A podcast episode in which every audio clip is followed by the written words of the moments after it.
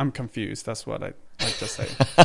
uh, confused about CPI rates, the oh economy, oh prices, uh, the opportunity, what we should be doing, where we should be having fun. Is there a war? You know, what's really the news? Not what's happening the with war, the stock but yeah, market? Just all of it, but yeah. to isolate it to real estate, we talk about the Federal Reserve, we talk about inflation, we talk about mortgage rates, yep. we talk about supply and demand, inventory. Should you be buying? Should you be selling? Should you wait? Should you start doing it today?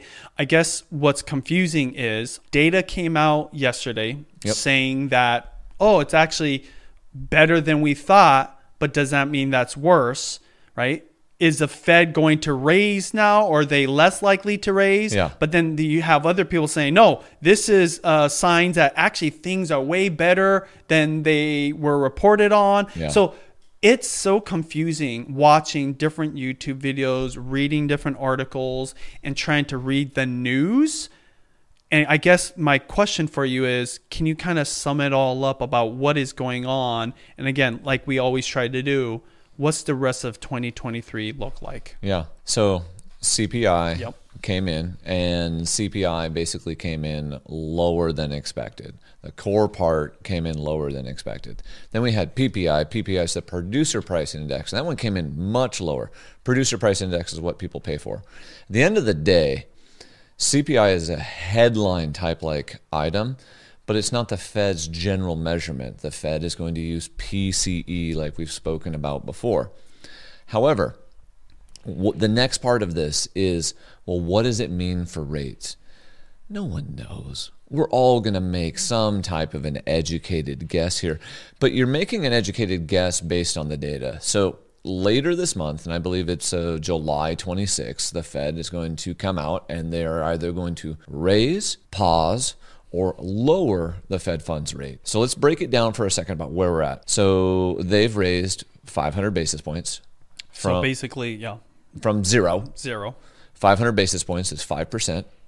Right now, with our current monetary policy, we are in what's called a restrictive stance.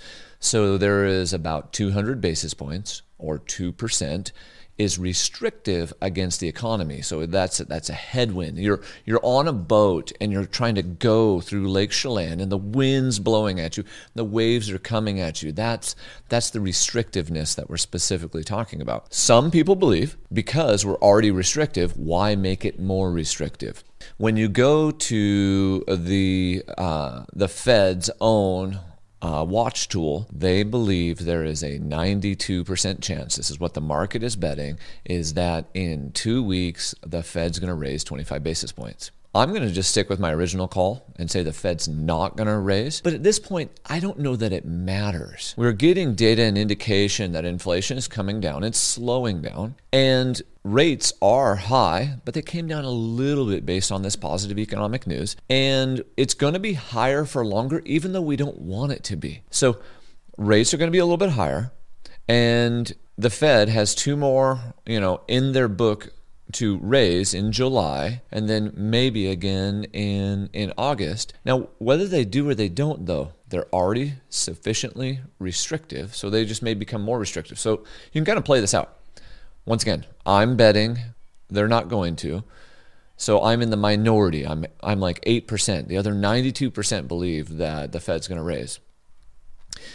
If the Fed does raise, there is a higher likelihood that they're going to have to lower rates quicker because it's going to become even more restrictive. So go back to the boat analogy. So the boat's going across Lake Chelan. And of course, I'm thinking about Lake Chelan because I was just hanging out with all the homies. Is that, well, instead of a five, an hour, five mile an hour wind against you, now there's like a, a 10 mile an hour wind. So it just slows it down that much more. If they do raise it, I believe that we will get uh, a reduction in rates faster. So once again, this is just simple educated guess expect higher rates through the rest of the year. And then probably second quarter next year, expect them to start to calm down. Now, calm down, people immediately start to think, whoa, it's going to go back to the threes. I think next year we might be in the um, low sixes to upper fives. That's going to be the cooling down. It's going to take until probably 2025 or 2026 for us to get into that 4 to 5% range. Morningstar Financial, they released something last week and they made a bold call. It was kind of cool. They said rates will average 4% in 2025. Well, that means if they're averaging 4%, that means some of it had to have been three, and some of it might have been five to get the average of four in the middle. Bold prediction. I don't believe that uh, we're going to get there, but there's some people now calling for even lower rates. Regardless, what does this mean for us today, and what does this mean for home prices? Traditionally speaking, when we look throughout the Seattle metro, home prices, and matter of fact, this happens for the whole United States the market appreciates basically through the spring market. So understand that by June, the market generally speaking stops appreciating and sometimes has a slight depreciation towards the end of the year. So let's think about this. Let's put on our buyer hat, let's put on our investor hat, and be like, okay, where's the opportunity? Are rates going to be higher this fall and winter? Yes. Are we going to have some possible negative economic news and political news? Potentially, yes. So we're going into what could potentially be a slightly colder winter. Now, when I say colder, I'm not talking temperature, I'm talking the real estate market. So I want you to put on your opportunity hat. If you're that buyer who's been making offers and losing out, this next six months is going to be that opportunity. If you're that investor who is looking to go in, you know, short term or even long term, now is the time to start hunting and getting ready to make offers. So I was hanging out with uh, a few of my friends Ronnie Wilson, Jeff Latham, Jason Gosser, phenomenal people in our industry. And we're hanging out on a boat floating around the Columbia River. You know what we're talking about? We're talking about opportunity. We're talking about what's coming later this year and how we want to make you know, to use Patrick Bet David, maybe some slightly disrespectful offers on things. And I forget who said it was one of them like, yeah, if you like don't feel comfortable like sending the offer over, that's the one you should make. Should make your stomach turn a little bit and you should be maybe embarrassed about it. I'm not saying you're going to get it. And most good offers come from follow up over a long period of time, not initially the, the first one. But if if I was to say where's the window of opportunity it's coming, it's coming right then because we just have market uncertainty. We know the rates are going to be higher, whether they move up or stay flat. We know they're higher and market uncertainty, and then you're going into an election year. That's a recipe for deals. Okay. Magic recipe for deals. So be looking, get my credit ready, get my cash ready, get my lending ready, and start hunting today because it may take you 90 days to find that deal. Now, of course, I also think this is going to extend into first quarter and probably second quarter. But I believe by second quarter of 24, the Fed is going to start to scoot rates down because what they are showing is inflation is coming down. It's just not coming down as fast as everyone wants to. So we're starting to beat it. But don't get euphoric over these inflation headlines that, oh my goodness, we're hitting CPI in the 3%. The Fed has made it very clear that their long term target is 2. And the Fed has said, we don't believe we'll get there until 2025. They're telling you where they're going. Now, it doesn't mean that rates will be extremely restrictive during that whole timeline. So when I say prices may drop, once again, I think our mindset and our emotion goes to the Great Recession. And we think 10%, 20%. I'm saying two, one. And most of the United States and definitely the Seattle Metro is going to end up just, if anything happens, just slightly less than where they were a couple weeks ago in June. Don't expect it to all go away. Now, like we talked about before, if interest rates go to eight, eight and a half, these bets are off. Like it, that will cause price compression. Opportunity, though. Massive opportunity. So th- it's really weird. As an investor or just a regular home buyer, you get so emotionally wrapped up in this if rates were 10, would it create good deals? Absolutely.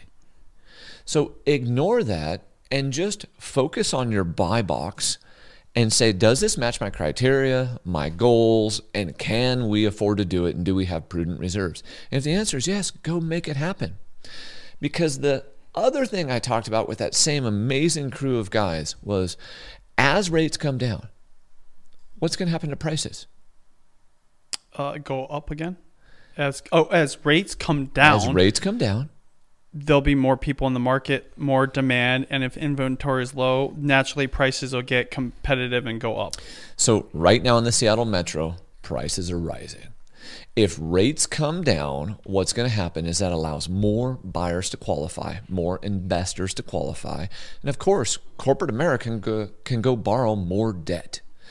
That creates more demand, but we're in a low supply situation. So that's going to cause appreciation when it happens. when it happens. which might highly likely be next year, even maybe Start 25? Yes, exactly. Start in 24, probably more likely 25, but start making moves today because you know what a question I got asked on on uh, Instagram was, "Hey, should I wait?" You can't outsave the current rate of appreciation in most major metros. So if you have a if you're going to buy a six hundred thousand dollar house, and the market appreciates at five percent, that's thirty k that just went onto the price. So if that home was six hundred and twenty three in twenty four, it's going to be six hundred and thirty thousand. Well, if you could only save 15 grand or 20 grand, you can't outsave that rate of appreciation. And 5% is low relative to what we are experiencing here locally. If you're experiencing something different, tell us in the comments below. Tell us we're wrong. Explain or so you know, show us what you're seeing. We'd like to hear what you're seeing locally because you know we really follow Seattle. We look at most of the metros, but there's so many nuances because every market's specific. It's kind of crazy if you think about what you just said, because as the house prices naturally increase over the decades, right? That 5% is much more significant in the dollars, but the wages and salaries aren't going up. So, like you said, right? In 2008, when things were kind of going down, right? Not the Yep. rock bottom, but going down, how much was that $600,000 house? Oh, in 2008? Are Yeah. we talking like as it's not crashing? rock bottom, just like kind of where like it was getting low average. It, it- that six hundred thousand dollar house was probably a five hundred and fifty thousand dollar house in the beginning of two thousand seven, and then by two thousand eight, it had probably already dropped five or six percent. So let's just say like uh, by 2010, when things started going back up, what was the price then? Well, the our market, you know, each market's different. Yeah, right. The Seattle Metro bottomed in two thousand twelve. Yeah. So by 2012, that six hundred thousand dollar house was like hundred and eighty grand. So let's just take a ballpark 250. 250. 250,000. Not it. rock bottom, but 250,000. Quarter mil. 5% appreciation Yes. of 250,000 is what, about $12,500, Yep. okay? Hundred percent, 5% of 600,000 is what? thirty grand. 30 grand. Yeah. That's almost triple right like Yes. think about think Yes. about now obviously the price is triple but you have to think about this did the salaries also go No. up by triple so we're just talking about the next couple years this is where it gets kind of straight crazy and so like all that explanation was great but that this is kind of like crystal ball kind of talk okay Yep. All that money printing hasn't gone away Correct. and the inflation not only is sticky, but it might not reveal itself fully to long term. So, like you said, if inventory is low, meaning there's not a lot of houses to buy, and because of the economy or whatever the Fed decision is, they decide to start lowering rates to get the machine up and going, naturally prices go up. And that's what's nuts about it yes. people are going to start getting FOMO again. They're Yes. going to have fear of like, I don't want to miss the boat this time. When I missed it in 2021 at rock bottom, right? Or I missed it way back in 2012. You know what? I'm going to like people are understanding that, man, real estate, buying a house is more critical than ever when the opportunity arises. Probably never see those 2%, 3% mortgages, right? But I mean, as we're coming down from eight, five looks really good. So people start jumping in because they're like, I don't want it to go back to eight, or I don't want to get in the market two years down the road where that six hundred thousand dollar house, like you said, Yeah. at, at that rate could easily become seven hundred thousand or eight hundred thousand. to boil it down and let's let's just attach some real math to this. Somewhere between 2024 to the beginning of 2026. So let's just say 2025. The Fed is going to bring those rates down, and we're going to go into whatever our long-term average is, and, and let's say it's four and a half or five and a quarter. With just the base level of demand we have right now, if rates move from basically seven to five and a quarter, you are going to see above average appreciation. And here in the Seattle Metro, you will see double digit appreciation. So, this affordability problem that we have today is going to get even worse, and we're going to price even more people out. And then you're going to turn around and flip it and look at the investor side, and it's going to put upward pressure on rents. So, the thing that I want you to do, me, all of our friends, the people who are listening to this right now, is I want you to go buy because I want you to be able to get on that ride. I want you to be able to experience that that wave as it comes up because it's pretty clear it's going to happen again. So don't miss this boat. Go get on that one and and capitalize on this. Wealth is created during major transitions and recessionary times. So whether or not we go into a recession, is this a major transition? Definitely. So it's that opportunity that creates it. And you know what? If the market did drop 10%, who cares? Over the long run, okay? Because we owned rentals through the Great Recession, and some of the ones we bought were worth like 50% of what we paid for them. Makes your heart sink guess what? They're all worth more today. So, you know, as long as you're not just, you know, going to own the house for a year or two, it doesn't matter. But I don't even think we're going to see a downturn. I think it's just up, up, up because there's nothing fundamentally coming to change the affordability and the supply problem.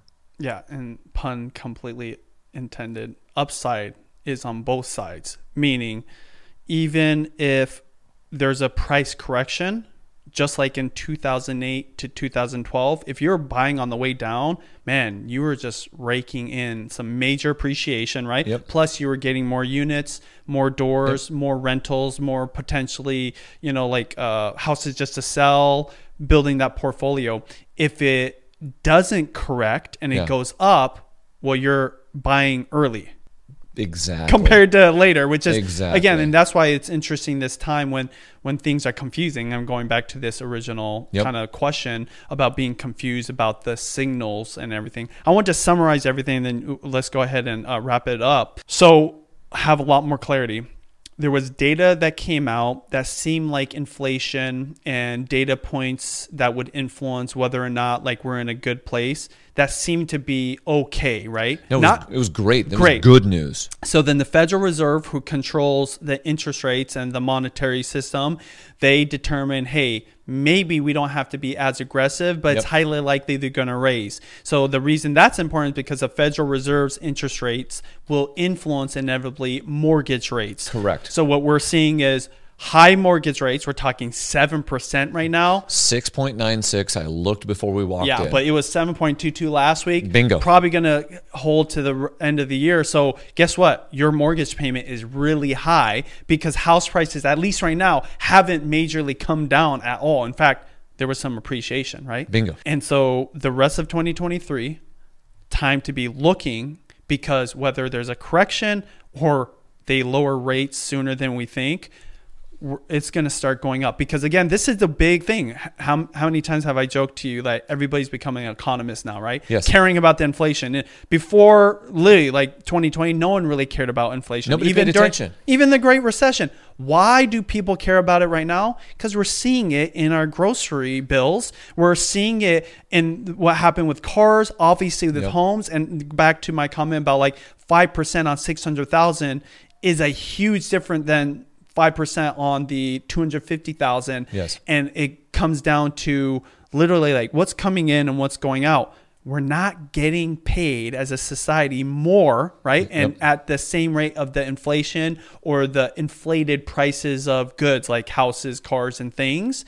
So at one point, that that's going to create an issue, right? It's already creating an issue, and this, yeah. we'll go over this in a, probably our next our next one. Is we need to basically break down the affordability crisis in relation to housing, and you know I need to go through and dig through all that data. But what you're seeing is that real estate. How many Earths are there? One. How much land is available on that Earth? Only a specific finite amount. Unless you're China, because they make islands. Yeah, or yeah, or over in Dubai, they just you know put it into the salt Just water. those two countries. Yeah.